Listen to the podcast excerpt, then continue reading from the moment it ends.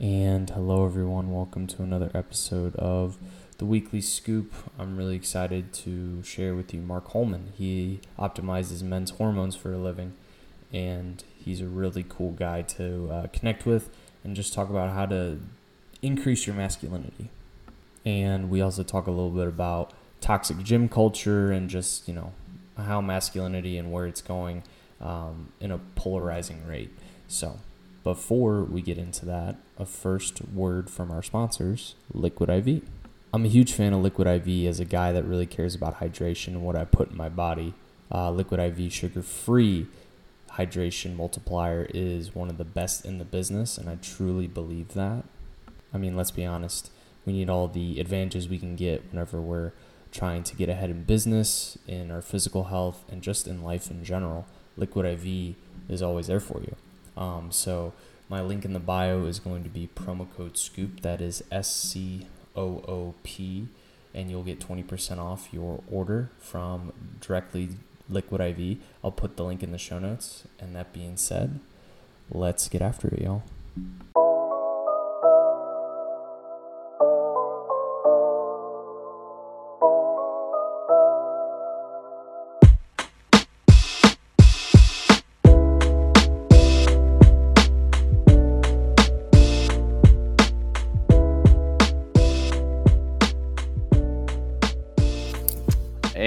So, thanks for the interview.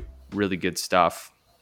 So, like, we'll get into your men's, you know, hormone optimization. I'll ask you some questions around that because honestly, I'm pretty curious with some stuff too. I've been biohacking for the past, I think, probably six to eight months, and I've really like had so many health benefits, and I really want to pick your brain on a few things. Um, but like, first and foremost, when you got into fitness, was there anything that like inspired that like from your experience like in Baton Rouge or in college? Or like was it was it purely just like you want to feel better? Were you like into athletics? Or you know kind of what was the motivation behind it? Yeah so there was a lot. So I've always been into athletics. I've always been I've always played soccer. Um, so that was a big piece. I wanted to be better on the field. I wanted to be fitter. I wanted to be stronger. I wanted to just be better at, at soccer. But there's also a deeper layer as well. Like I wanted to feel confident. I wanted to feel like really good about myself. And I thought the road to that was a six pack. And so that was like my story. I tell all my clients like in the beginning, all I wanted was a six pack. I thought it would fix all my problem problems, but then I got it and I was like, fuck, I still feel like shit. Like I'm still not as confident as I want to be. I still, there's still work to do.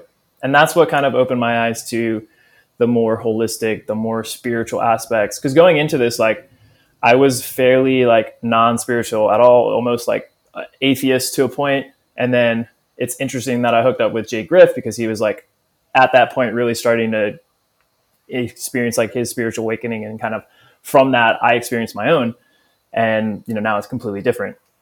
So and then in terms of how my goals have kind of changed well, I'll go back to I got the six pack and then I knew like things were that wasn't what I wanted. So then I kind of went on this personal development uh, path, this spiritual path of like purpose. Like, what do I want to do? So I got the six pack and I was like, oh, there's something more that I need in my life. And that's like to do something that I want to do, to have a purpose. Cause at that point I didn't. I was just going to work, clocking in. Even there would be days where I even didn't have any real work to do. So I was just literally sitting at my desk because I was a consultant. And if the office was like low on work or the higher ups weren't bringing in work to trickle down to me, I didn't have anything to do. So there'd be days where I'm just sitting on Reddit. I got into politics because I didn't have anything else to do. I started like reading reading Reddit threads about like Bernie Sanders and shit like this because I just didn't have anything to do. So that was an interesting time. So that's that was a spark as well to get me moving elsewhere and to like find a purpose. And this was that purpose of like this. I know I'm fairly decent, fairly apt to, apt um, apt to understand this stuff and to teach other people. So let's explore that. Let's go down that path. And yeah, so fast forwarding all the way to today, my fitness goals are completely different. Like that, uh, fitness was fitness and health were like my main main top priority, and health will always be there, be near the top because I believe that. I say this all the time. Like optimal health is the foundation to a happy, successful, fulfilling life. If you don't have your health, you know you're missing out on a lot of potential. So health will never drop for me, but maybe mm-hmm. will never drop out of the top three. Right now, it's probably not at the top. Building the business is at the top. And so I recently had a switch, maybe like eight months ago, where what I was doing, I was my priority was build the business, but my actions were still fitness, still health as the number one priority. I would wake up, go to the gym, do like hour long morning routine, go to the gym, sauna, cold plunge, all the things. And I was like, oh yeah, right. this is moving me forward. But in reality, it wasn't because I was just doing like health and fitness things, but I wasn't right. moving the business forward at all. So I was pouring into myself so much and then starting to work around like 1 p.m. And then I was I was wondering why I wasn't getting where I wanted to be because I just wasn't doing enough. Um, and I talked about this on another podcast. Like that was I was very in the feminine energy of like I'll manifest it if I just keep working and I keep believing in myself. But in reality, like I've been doing that for so long and I hadn't gotten where I wanted to be. And it wasn't right. until a shift where I started pouring into the priority that I wanted to move forward, started doing more, which is very like in the masculine. And ever since then, things have been moving much, much quicker. I'm getting more clients. I'm better, better at what I do. Business is growing. So the alignment between my actions and my priority is there, and that's creating the success that I'm experiencing right now. Rather, before my priority was still the same, like build a business. The priority in my head was to build a business, but my actions weren't aligning with that. So there's been a shift, especially recently, high priority on building business. I still train, I still like play soccer, I still work out. That's never going to go away. That's just part of my mental health. That's just what makes me feel like me. But in terms of like shifting things around, that's kind of where I'm at now. Okay.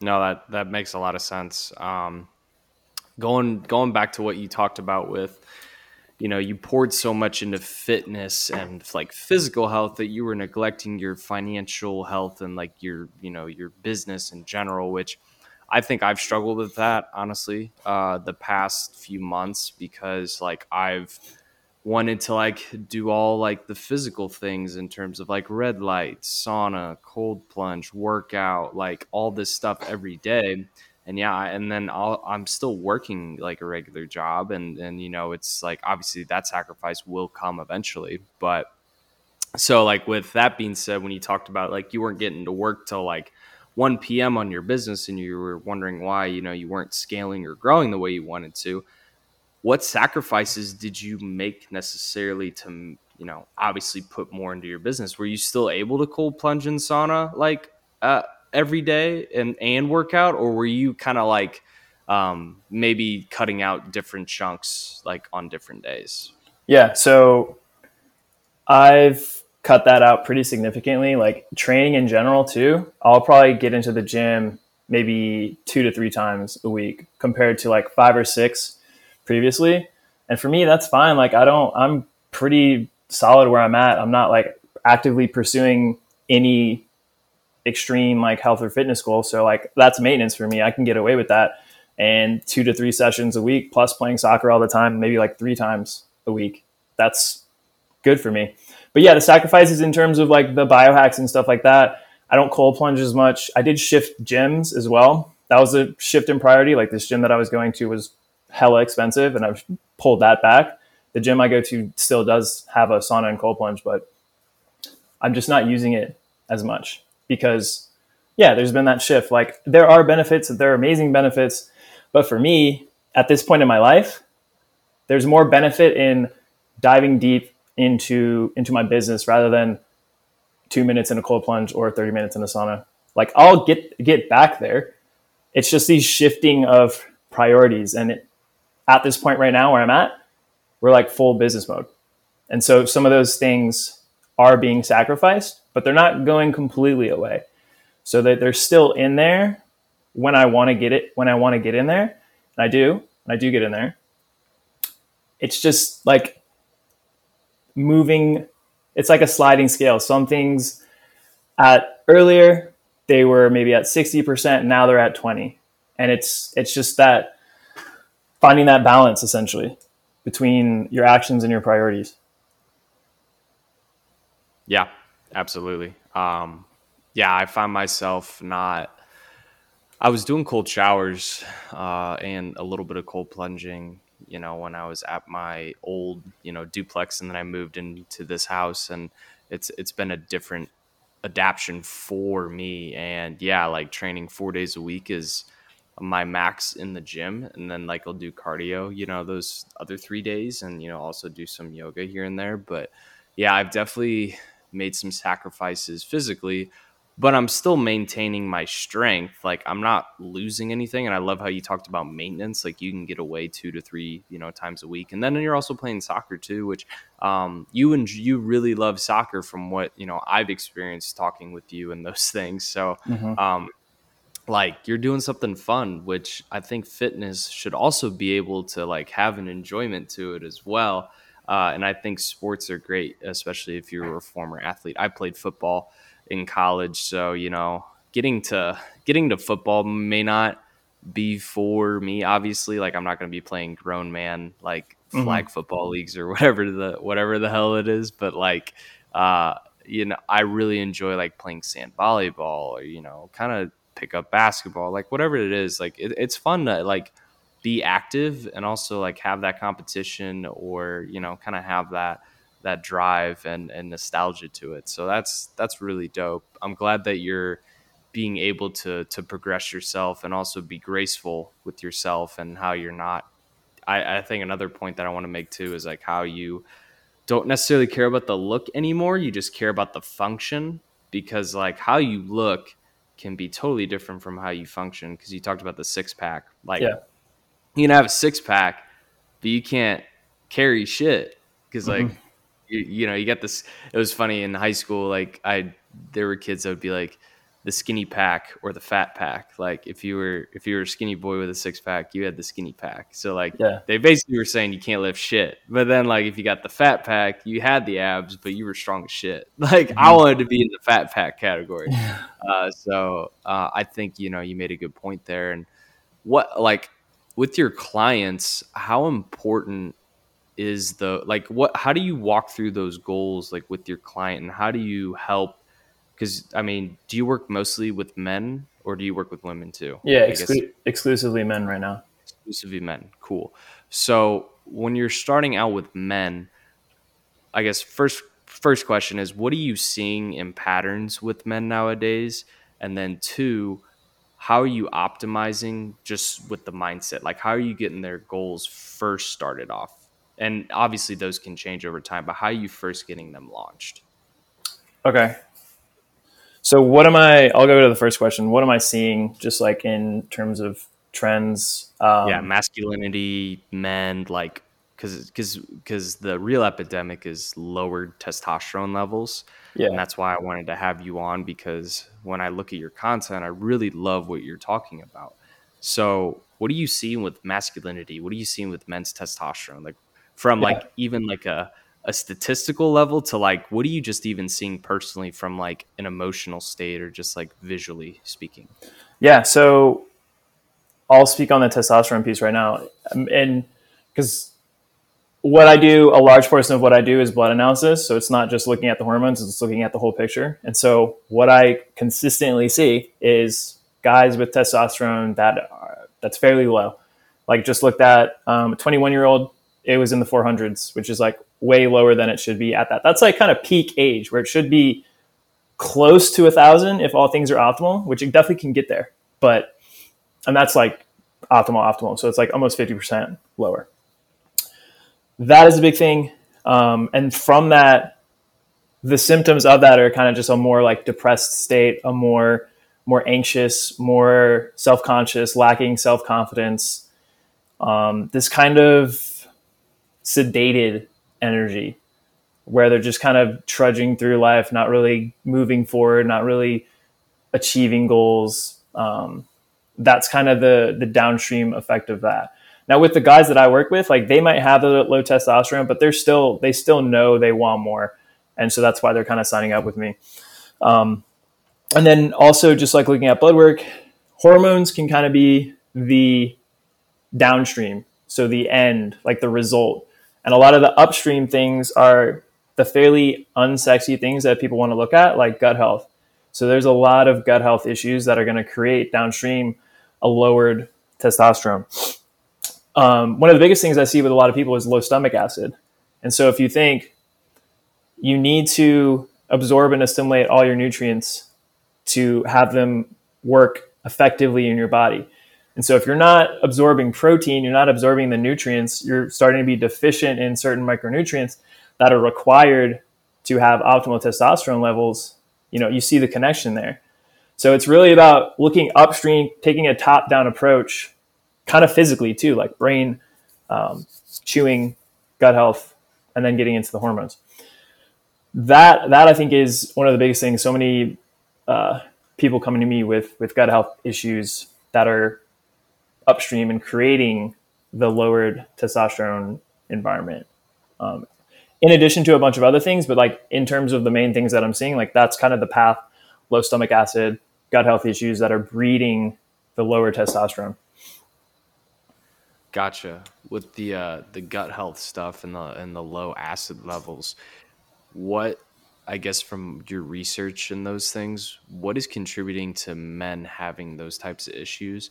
I only ask just because, like, I mean, I feel like with men, usually men are eating, uh, like, cause I don't know. Not to say women don't eat. I'm just saying, like, you know, whenever you see the jokes on on TikTok, you always see like the guys talking about like their girlfriends eating like two almonds and mm-hmm. like drinking yeah. coffee and no water and like they wonder why their their tummy hurts and you know shit like that and mm-hmm. you know so it, it's funny because like you know psychologically speaking i'm just like programmed maybe to know like okay what what is producing low acid levels is is it men that drink too much coffee are they putting too much acid in their stomach is it alcohol like you know can you can you kind of elaborate on that on yeah why? yeah so there's a bunch of different potential causes and so i'll start with the more well we'll stop we'll start from the top so your nervous system so it, there's a reason why it's called rest and digest if you're familiar with fight or flight and rest and digest, if you're in fight, yeah, or, yeah. fight or flight, your your senses and like the blood is flowing to extremities away from the digestive organs. So you're like ready to run, ready to fight, or do whatever. So you're not in the optimal state to absorb food, to digest food. So that's the biggest thing I see is a lot of people stressed out, stuck in that sympathetic dominance where they're not able to, re- their body's just not in the state where it can produce the right things to properly digest and assimilate their nutrients. When people do get into that rest and digest phase or that state, then their body shuttles resources to the digestive organs, upregulates stomach acid, upregulates saliva, you know, all these things that help digest digest food. And then potentially going like further down, it's kind of a catch 22 because if you have low stomach acid, your your uh, you're more prone to getting pathogens in because one of the key things that stomach acid does is it sterilizes food it kills pathogens because it's acidic. But it's not if it's not acidic enough they get through and then they can wreak havoc. Things like h. pylori is a big one that actually directly affects stomach acid. So if you have h. pylori it binds onto the parietal cells which create stomach acid. So it's going to lower stomach acid which can then create other issues coming through. So it's like all of these things are interconnected. Parasites can get in there, SIBO can get in there, and all these things can create a more, you know, a less optimal environment uh, to create stomach acid. And then in terms of nutrients, if you don't get enough zinc, if you don't get enough B12, which a certain uh, sect of the health and wellness uh, piece, I'll just say them, vegans, they don't get zinc, they don't get B12. So all the time, not all the time, 99% of the time, if I look at blood work, I can guess, oh, this person's probably vegan or this person's probably vegetarian because they they show low zinc, they show low B12, they show all the low stomach acid symptoms. And usually when I ask that question, they're like, yeah, or like I know. So that's one thing that that I notice. Like a lack of zinc, a lack of B12 in your diet is going to create that environment of lowered stomach acid because you're not getting the right nutrients. And then if you think about it too, stomach acid, one of the main things it's for is to digest protein. So if you're not eating meat, if you're not eating high protein, uh, like animal products, you're not gonna you're not gonna have the need for that stomach acid. So like in that in that aspect as well, your body doesn't need it as much, so it's going to downregulate it. And then when you start to maybe reincorporate it, it could potentially lead to issues. So, yeah, not to bash on vegans or anything. There is a time and place for it, but for the most part, if we're talking optimal health, uh, it's not it's not going to be it. I'm going to make this abundantly clear. We do not hate vegans. I do not hate vegans. Um, we are just proving the science. We are just showing some statistical evidence from Mark on uh, where complications can arise, and that's yeah. that's it. So we are unfiltered on this show, Mark. So no worries. Uh, yeah, uh, we we we love all walks of life, but we will also talk about the consequences of yeah. said choices. But uh, kind of getting kind of getting back on track here. So with with masculinity as a whole and you optimizing like you're talking about a 21 year old having 50% less testosterone. Like that can be demoralizing. Like that would be demoralizing for me. Like if mm-hmm. it, like because my testosterone from when i've gotten tested is pretty like normal like levels ish you know? Uh but like to have a 21 year old you said peak you know supposed to be peak performance less testosterone than just like even like older generation males. Yeah like, the the statistic is a 22 year old today has the same testosterone levels as a 67 year old in 2000 that's that's insane. Um so with that optimization you know you talked about like stomach acids and those sorts of things. Are there any i guess because you talk about zinc and uh, like getting those kind of nutrients and vitamins and, and those sorts of things do you, like so you look at the blood work do you have any supplementations that you know you would just recommend on a i guess and maybe not recommend because i don't want to put you in any of those positions to like be advising um, mm-hmm. but are there any supplements that you take on a daily basis that are pretty easy to access even if you don't have a great income in a sense to, to, to have a healthy lifestyle? Yeah, there's tons you can do, and I don't think I can give you like one specific one, but I can give some scenarios because everyone's different. This it's supplementation is very specific to what they need. So like if someone was so I could simply sit here and be like, yeah, zinc is great for testosterone. Everyone should take it. But if you're not deficient in zinc, it's not going to do anything. The only the only people that that helps usually are the people that are deficient in zinc. So like that one is a little bit iffy. Zinc will help people for the most part, um, but I wouldn't blindly recommend it or blindly supplement it. With that said, there are some really good things, and like I take the holistic approach, so would have to go way upstream, look at gut health. Like if there is stomach acid issues, support stomach acid. That has a downstream effect. Make sure your gut health's on point. But if we're looking like you know we go we go through all of that, and then we end up okay, we're at testosterone, it's low. What can we do here? We've done all of that. So there's a few things, and it kind of depends on what's going on in the hormone panel. So you can look at your total testosterone, your free testosterone, SHBG, which is sex hormone binding globulin. You can look at prolactin. You can look at estrogen. Those are kind of the main ones. And so the approach is different based on what's high or what's low. So let's just go. Um, a recent one, and this is one that I really like, and I talk about this a lot, is boron. So if someone's free testosterone is low, and their SHBG might be high or normal, and their estrogen is low. Boron is going to be really good for that because what it does is it increases free from lowering SHBG. And then after taking a little, like maybe for like two or three weeks, it also increases estrogen. Which, so if your estrogen is low, which guys, we do need estrogen, if it's low, we're going to want to upregulate at that as well. If it's low, you know, you can suffer with similar similar things of like, you know, low mood, poor libido, stuff like that. So estrogen is important too. So in that case, boron would be great. Not saying, and so you'd have to know that that's your case to take boron. If your estrogen's already high and you take boron, it's gonna just it's gonna make it worse because like high estrogen isn't good as well, and that can cause issues, um, create more feminization um, of men. So that's that one. Um, another really good one that I like is Tongkat Ali Huberman talks about this before. Um, I'm a fan. I'm taking that now personally.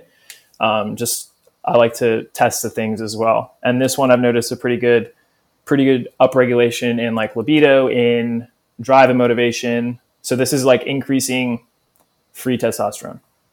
Okay. From and the mechanism of Tongkat Ali is kind of like a stress mediated. So if like your Right. high high stress environment, taking that Tongkat Ali is going to lower the stress.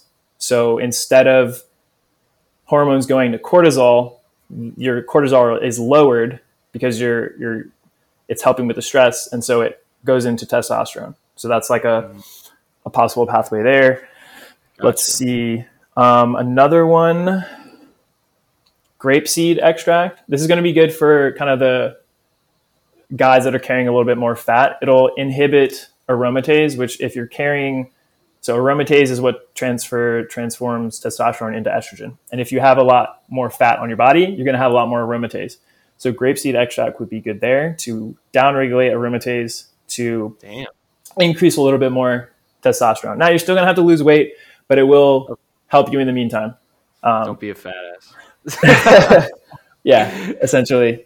Because yeah, I mean, there, there's high correlations between obesity and lower testosterone. Like it's fairly fairly clear because you have more adipose tissue, which increases aromatase, which makes more estrogen in the body.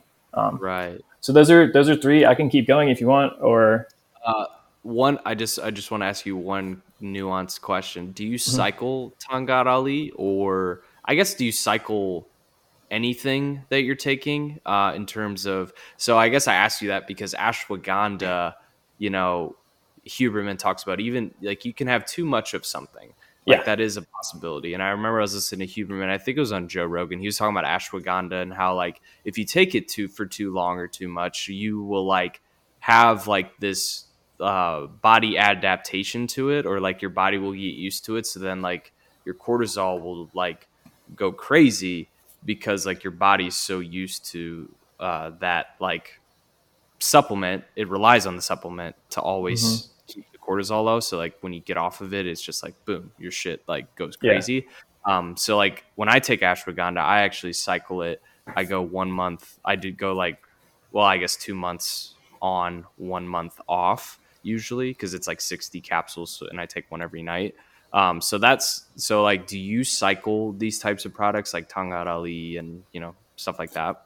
yeah. So it depends on which one. And like for Tongkat Ali, possibly. I'm kind of yeah. I'm just like taking the bottle and then I'll probably Oh, is this your first run? Yeah, first run on Tongkat Oh, Ali. okay, okay.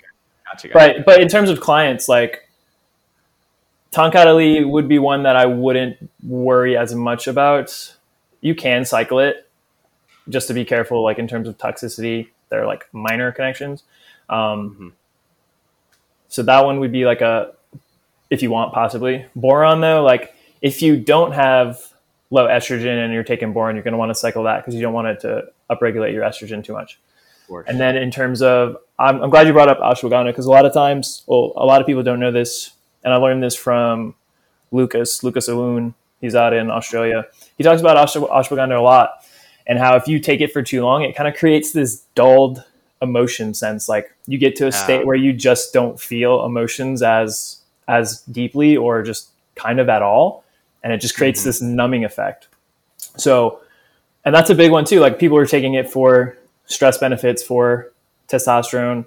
Like there's not like some people take it for testosterone. It's decent for men's health and fertility. right. Um, but they take it for for long periods of time, and then they get to this point where it's just like, oh, I don't. They just don't feel anything, and that's like yeah. part of the dangers of ashwagandha. So I think if you're cycling it, that can kind of mitigate that that that uh, experience. So good on you there. And yeah, in terms of in terms of it kind of depends on the the supplement, like what you're taking. Um, Shilajit. She legit. I I would take that. Yeah, I've I've taken that before as well. I like it. I love it. I think it's. I love it. I don't I think like- there's much issue. I don't cycle Not She cycling it. Yeah, I don't. I don't cycle Shilajit just because I haven't seen just the studies that I've you know read and the people I've listened to. They never really talk about cycling Yeah. being necessary. Um, that's one thing I started taking partly from the LUC talking about it so much. Mm-hmm. I feel like fucking Superman in that shit. Yeah. like, cause I, because yeah, it's just, I love that shit, man. Like, I feel like Superman in the weight room. And, um, yeah, I, I love talking about this type of thing because, you know, as, as we delve into our physical health, being a man, like your physical well-being and like being able to be a leader in the world, I think coexists or correlates. That's my opinion because obviously you'll see some wealthy billionaires that are fat and out of shape uh, mm-hmm. and definitely don't care about like their optimized hormones. But to me, like when I was like 160 pounds, like 155 pounds, I was never sick. I had great energy and I didn't really rely on caffeine. You know, I was able to to balance out sleep. I was able to balance out working, like all these things. So like having optimized health has made me a better person in business and even like a better partner as well. Um, so I guess like you know, what's your take on how like your optimized well-being physically can generate you know you being really good at your craft in business or you know even like as a partner like you and your partner like that like all those all those pieces are pivotal. And when you have a healthy physical body it really transcends and trickles into those types of facets of life. And i just kind of mm-hmm. wanted your take on that. Yeah. No i'm a big proponent of that. Like i said before like i think health is the it's foundational foundation to a happy successful fulfilling life um, yeah, like you can.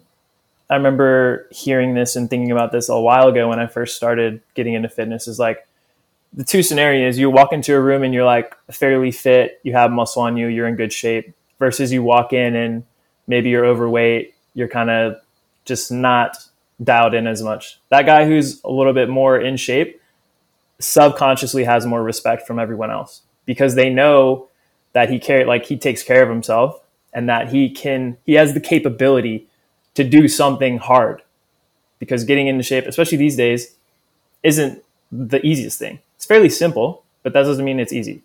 So yeah just like right out the gate in terms of respect from other people subconsciously you're already at a higher higher notch. And then just in terms of capability like if you're overweight if you're sluggish you're not going to have the best energy to perform the whatever task that you're doing. So like your capacity is just way lower. I think that yeah, we think we we think about like buckets to pour from. If your health isn't on point, you're kind of pouring from an empty bucket into all these other realms of your of your life, like relationships, career, um, fitness, health. You know, all the I'm missing a bunch, but all the other aspects of life your health is what allows you to pour into them, in my opinion. So if your health isn't as good as it can be or is severely lacking, your relationships are going to suffer. Your career is going to suffer. Your fitness is going to suffer. Everything else is going to suffer because your, your health is not where it need to be because that's the, the foundation, right? Absolutely. Um, no, I'm with you on that. I, I really, appreciate that answer because I think, you know, taking back your physical health is something I neglected for uh, a couple years after college. Um, not that I was like fat and nobody ever told me I was fat, but I definitely didn't have the confidence that I do now because of my body shape. You know, I definitely wasn't as um, athletically built like I was in college as a football player. So, like, you know, getting back to that though really brought my love for fitness and then my love for just like my physical well-being because like i said like i didn't rely on caffeine. Like i didn't rely on a pick me up to to keep me going. Like i always had energy. I was always uh, my joints were super healthy. Like my joints didn't hurt. Um my i never got sick. Like i really didn't. mm-hmm. Um and like I just had so many positive things that came from physical well-being and it really goes into your mental because like you don't have like a bunch of like substances dragging you down chemically speaking in your brain because of like being sluggish or being out of shape or yeah the self-confidence issues. It really goes you know hand in hand. Um, so i guess like getting to you know your you guess you as a coach talking to you as a coach right now. Mm-hmm. what are some easy fixes you could do starting today to optimize your health? Yeah good one. So a lot of times you know we can talk about these fringe things. We can talk about supplements like boron and ashwagandha and stuff but what really makes the biggest difference what moves the biggest rocks and gives you the most ROI are the things that are essentially free. So we can look at sunlight, getting sunlight first thing in the morning. So many good benefits. Um, I do that every morning personally. I'll wake up and one of the first things I'm doing is going outside. I have dogs, so it kind of makes it easier. Let them out. I go out with them and I watch the sun where wherever it is. Well, I don't look at look at it directly, but I'm out there. I'm getting sunlight into my eyes, on my skin. You know, I'm shirtless, uh, so I'm absorbing all of that light onto as much as my body as possible. And then in addition to that, I'm barefoot, bare feet in the grass. It's called earthing, grounding, whatever you want to call it. That is also extremely beneficial in terms of just overall health of reducing inflammation, things like that. So like that's kind of my morning routine now. Like I used to do all these journaling, meditation, breath work, all this stuff. Now it's mostly just I go outside, get some sunlight, ground, do a little bit of movement to get things going, and then I'll go and then I'll go into my day. Um, so those are two big things: sunlight and and grounding, and then kind of the simple things like if you're not if you find yourself, which I think a lot of people do these days, in a sedentary lifestyle, if you're just constantly sitting all day, change that. Or um, if you have to, break it up. So like you know, okay, you work at a desk, you work in a cubicle, that's fine go on five minute breaks where you walk around the office or take the stairs down outside and go walk outside. That's a bonus. You get fresh air, you get more sunlight. Um, in terms of eye health, too, if you're constantly staring at a screen, that's going to damage your eyes. You need to look off into the horizon to balance it out. Because, um, like, if you think evolutionarily speaking, we, we weren't always looking at a screen, directly at a screen we were looking close, we were looking far, we were looking close, we were oscillating between those two. So that's kind of a random tangent. But it's these free things, it's these simple things. If you're not moving, start moving. If you aren't lifting, start lifting heavy weights. Um, that's one of, I think everyone should be doing that. At least, heavy. Yeah, lift heavy shit. Yes, yeah, dude. There's nothing better than like throwing some plates on whatever a deadlift or whatever and just ripping it off the floor and just feeling like hell yeah, I just did that.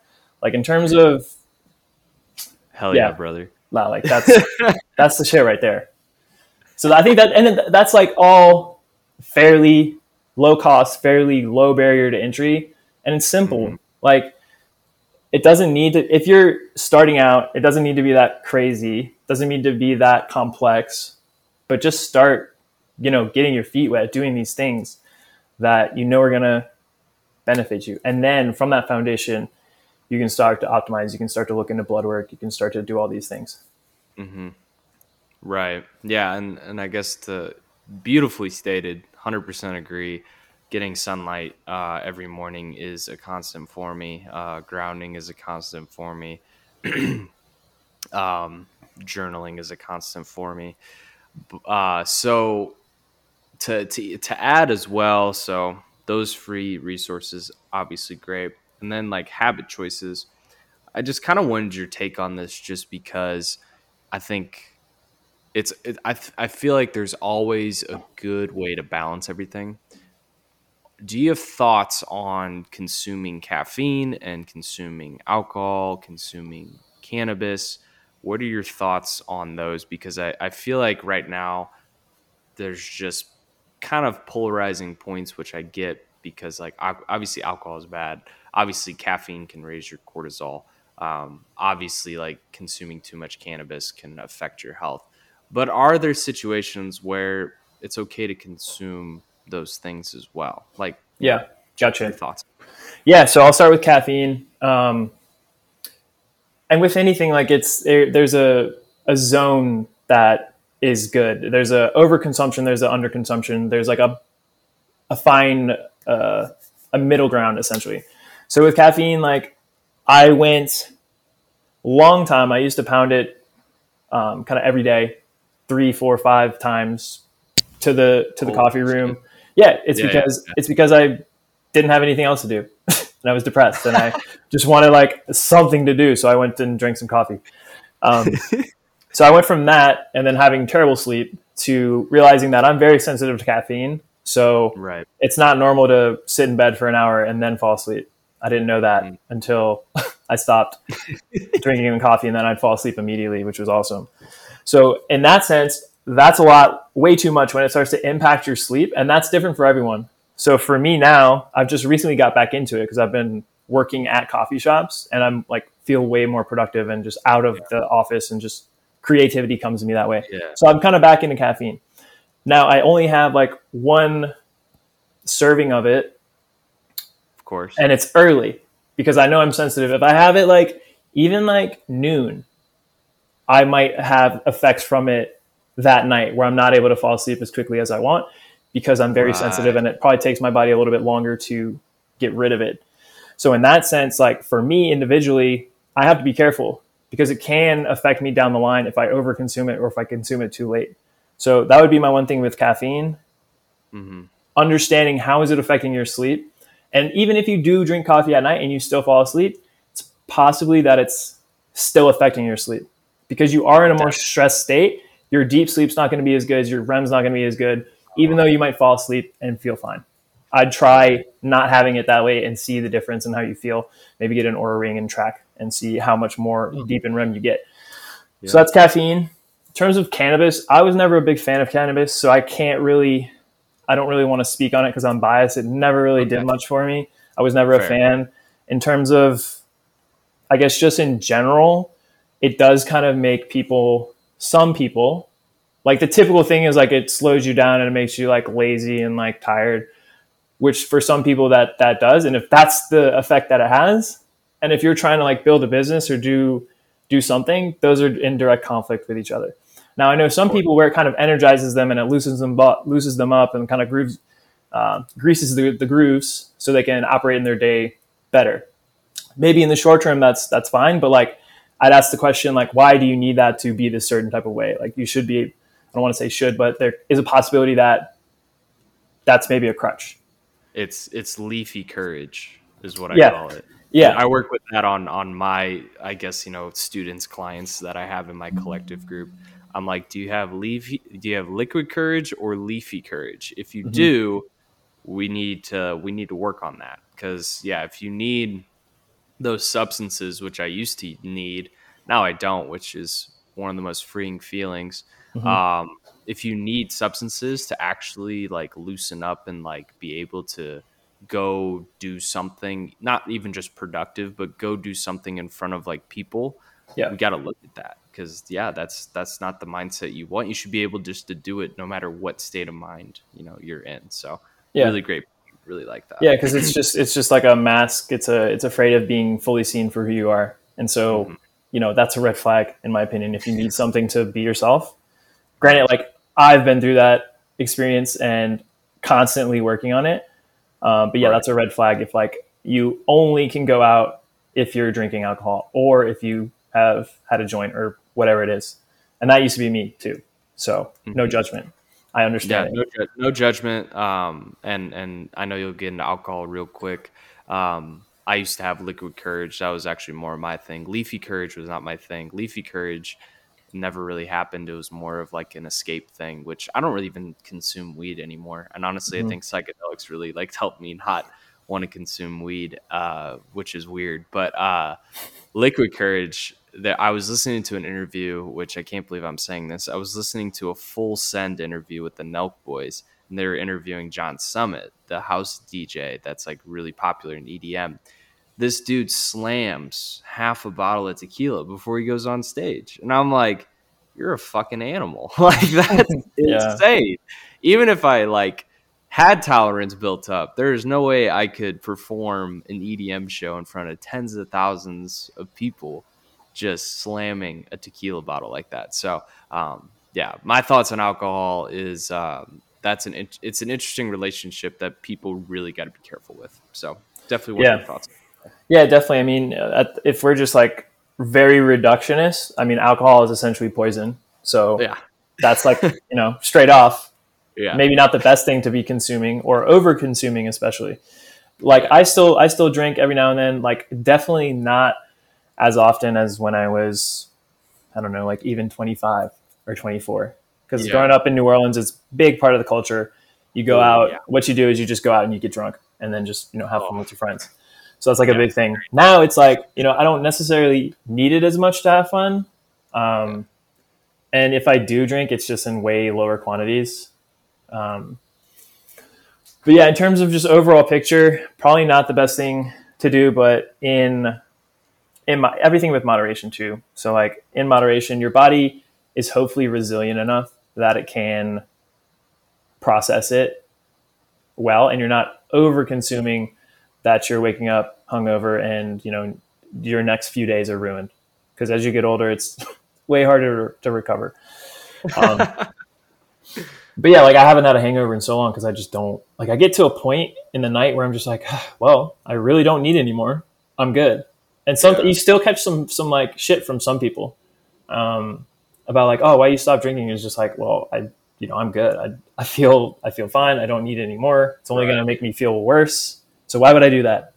Just to fit in? Just so you don't? Just so you feel better?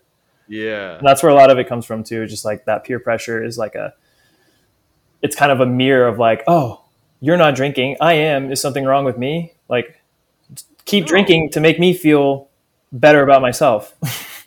so right. Yeah, there's, a, there's a lot of interesting like psychology in the whole like drinking scene and, and stuff. And I was deep Yeah, in it as well. So like, same, just like, it's, yeah, it's a it's a good one. It's a fun one. Yeah, I think that the whole nightclubbing landscape and the whole bar landscape is in a very interesting predicament right now because there's a lot of people that aren't drinking either at all or just not as much.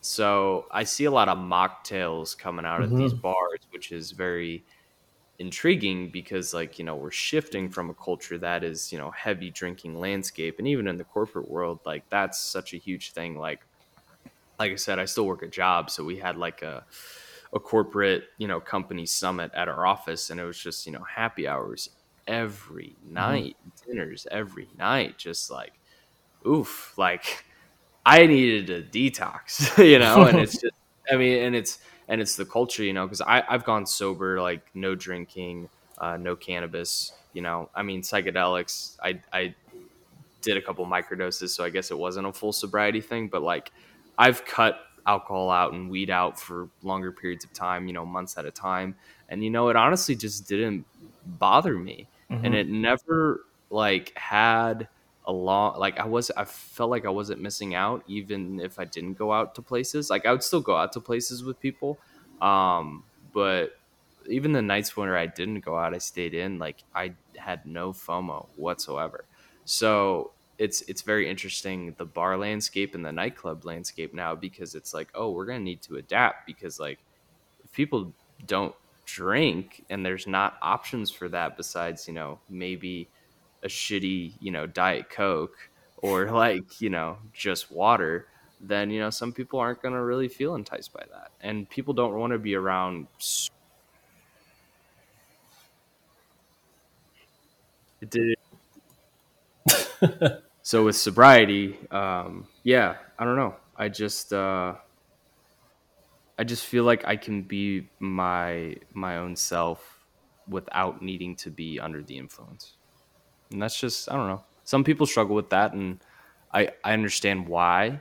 Um but you know, yeah. And and and I love how you put your point on I still have a drink every once in a while. Like you fo- you found your balance and I think it's good to for people just to understand that. So that's why I asked you that question about like I feel like it's the three most like demonized things right now in just like not even like the conscious space, but just like in general.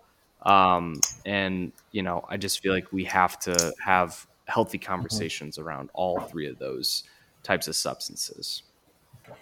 Yeah, because I mean, what I kind of talk to my clients about is I ask them to really find the intention underneath is like you know asking the question like why am i using this? Mm-hmm. or if it's another drink like is this next drink really in my highest good? And then if the answer is yes then okay. And if it's no then maybe you need to reevaluate that choice. I always look at it through the lens of like is this adding to my experience or is it not? Or is it for someone else? Or is it just you know something entirely different? And if it's adding to my experience then fine. I give myself the green light and i'm ready for it and not in the sense of like i guess that's a adding to the experience that's potentially like a you can say it always is adding to your experience but like truly truly not just like the experience of the night just like your life as a whole and looking at it through that lens i think that kind of is the north star that i use and then i kind of help my clients to to understand right. when they are in these situations as well no, absolutely. Um, yeah, no, excellent points. One question I was wanting to ask you that I completely forgot about is what is going on with the whole fitness space, mostly men, and talk ah, shit, I guess women too.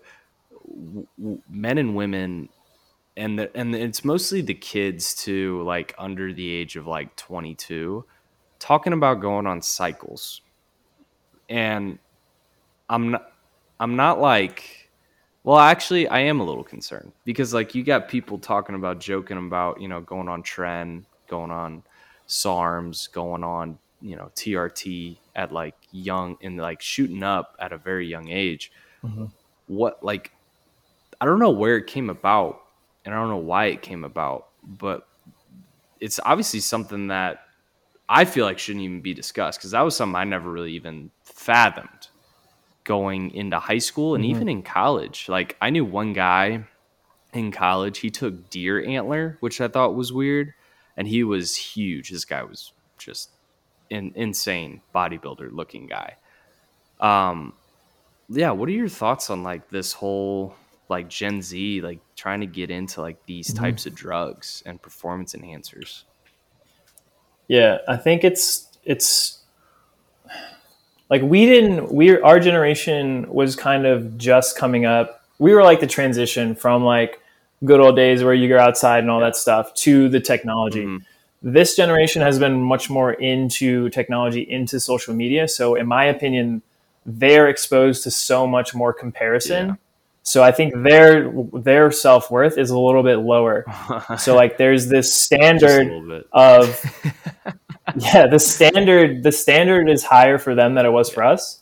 So they're what they have to do is a little bit more dramatic in the sense of, you know, seeing all these ripped dudes on Instagram when we we just saw the people around us. Yeah, that's true. We didn't really see the like one percentile of physiques. So we didn't have the comparison.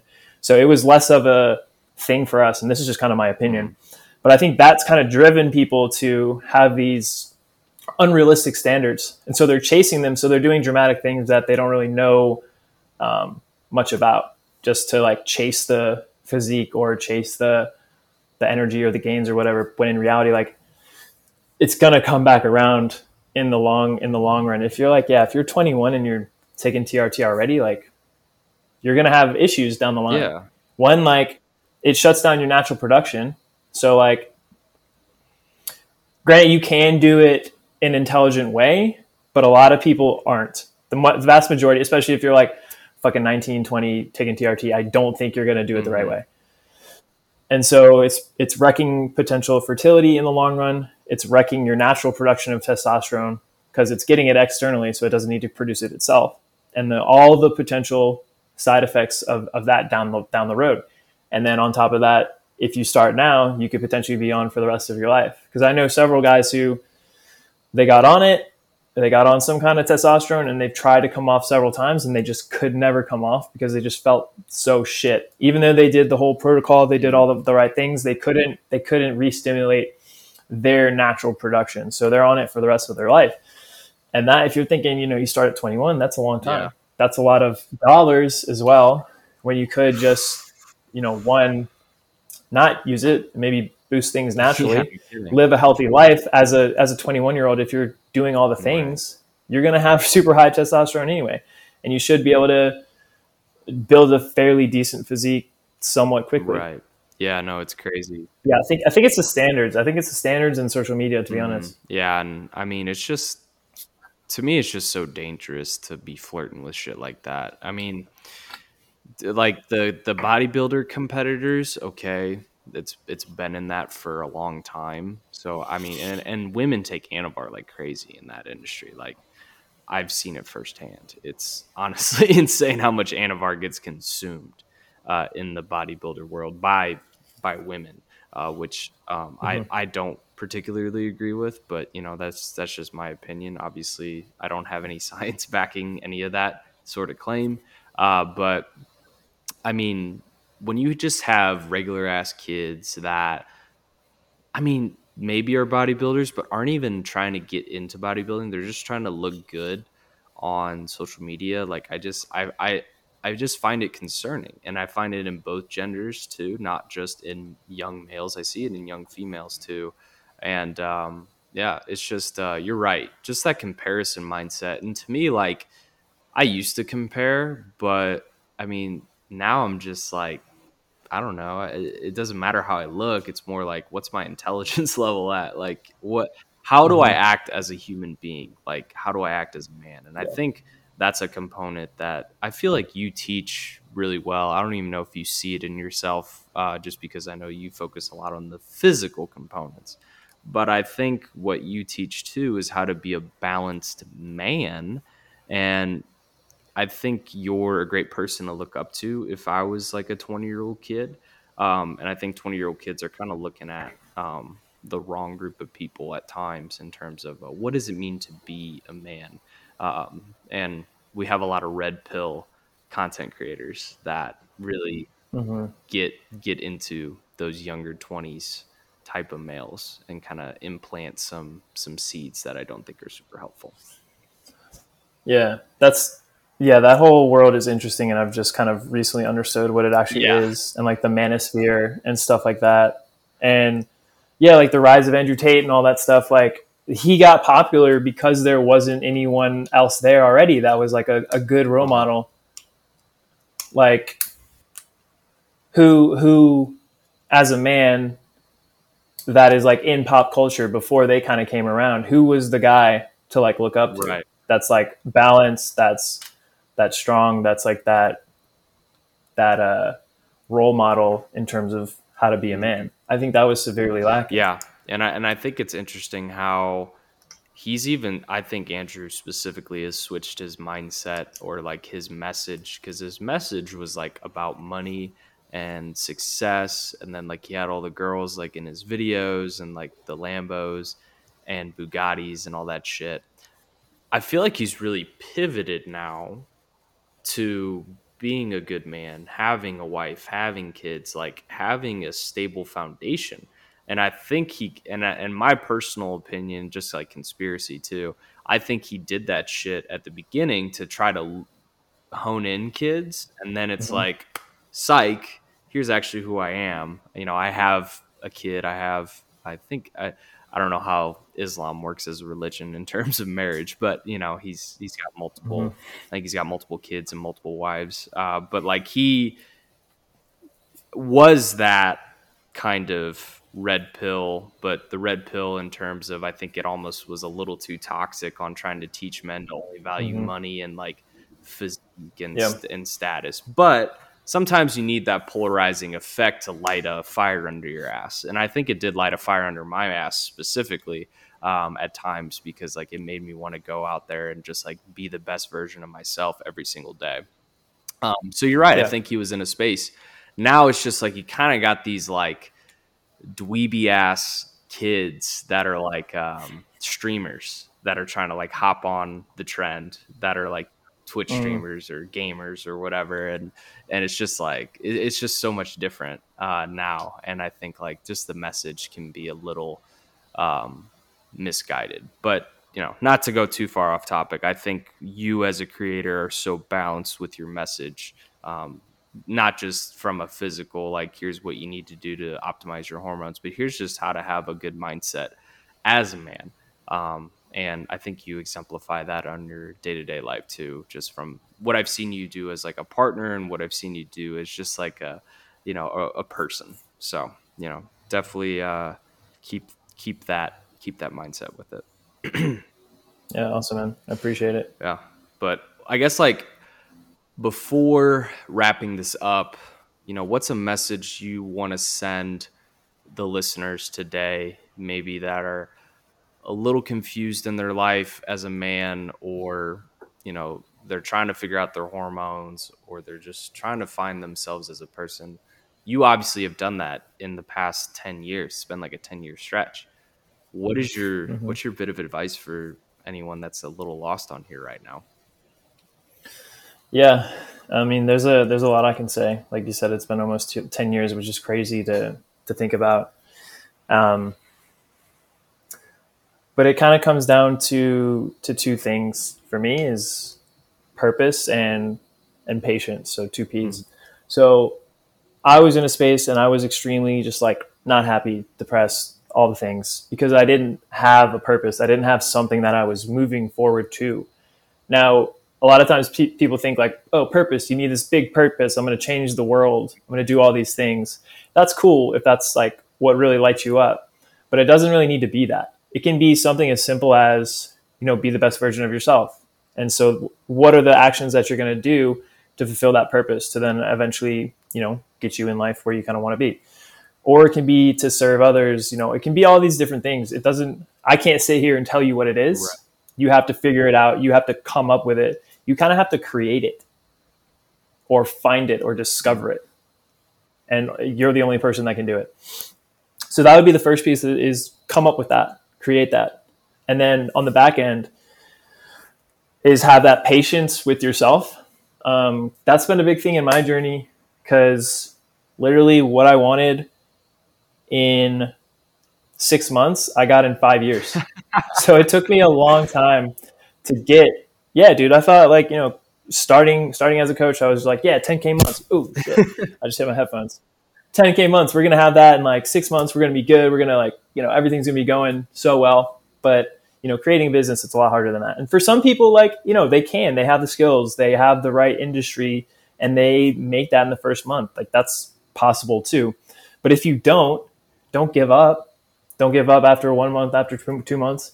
You know, keep grinding away. If it is something that's really important to you, that is serving that higher good, that overall purpose, you have to be patient with it because, yeah, the only way you can fail essentially is if you give up. So I've just been out here consistently like mini failing, but never it's never been a big fail because I'm still here and I'm still moving forward.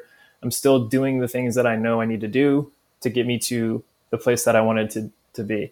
And only now I'm starting to really ramp up and have that momentum that I wanted way back. And it's because because of a bunch of different changes that I've made mentally, physically, you know, all the things. But yeah, that would that would kind of be my my spiel for people listening is is those two things is like to come up with a purpose and then be patient and then also just be patient on the front end as well. That's beautiful. Um, that's probably one of the best descriptions i think i've had on the show in terms of uh, what like last message would you give the listeners i think that that is definitely one of the best ones i've heard so thank you i think you awesome yeah, you bring a lot of great points up, and, and I especially believe in that time. And that's the thing I even struggle with is timing. Like I want, like I started my business probably I think six six or eight months ago, and I'm not where I want to be. And I'm like, fuck, mm-hmm. like that sucks. But I think listening to you's even inspired me today because like it it's not sunshine and rainbows like at the snap of your fingers. You know, it's on Amazon Prime so, yeah, I needed yeah. that message today. You know, it, it's going to take me years, but that's okay because, you know, it's all mm-hmm. about, yeah, learning from the failures because they're not failures, they're just moments of, of growth. So, Mark, I appreciate you, sir. This was an awesome conversation. Uh, I really am excited that a lot of a lot of young men uh, or even older men too, can can really take away a lot of great points of this. So thank you for your time and thank you for your knowledge. Yeah, awesome, man. I loved it too. I was glad to be here.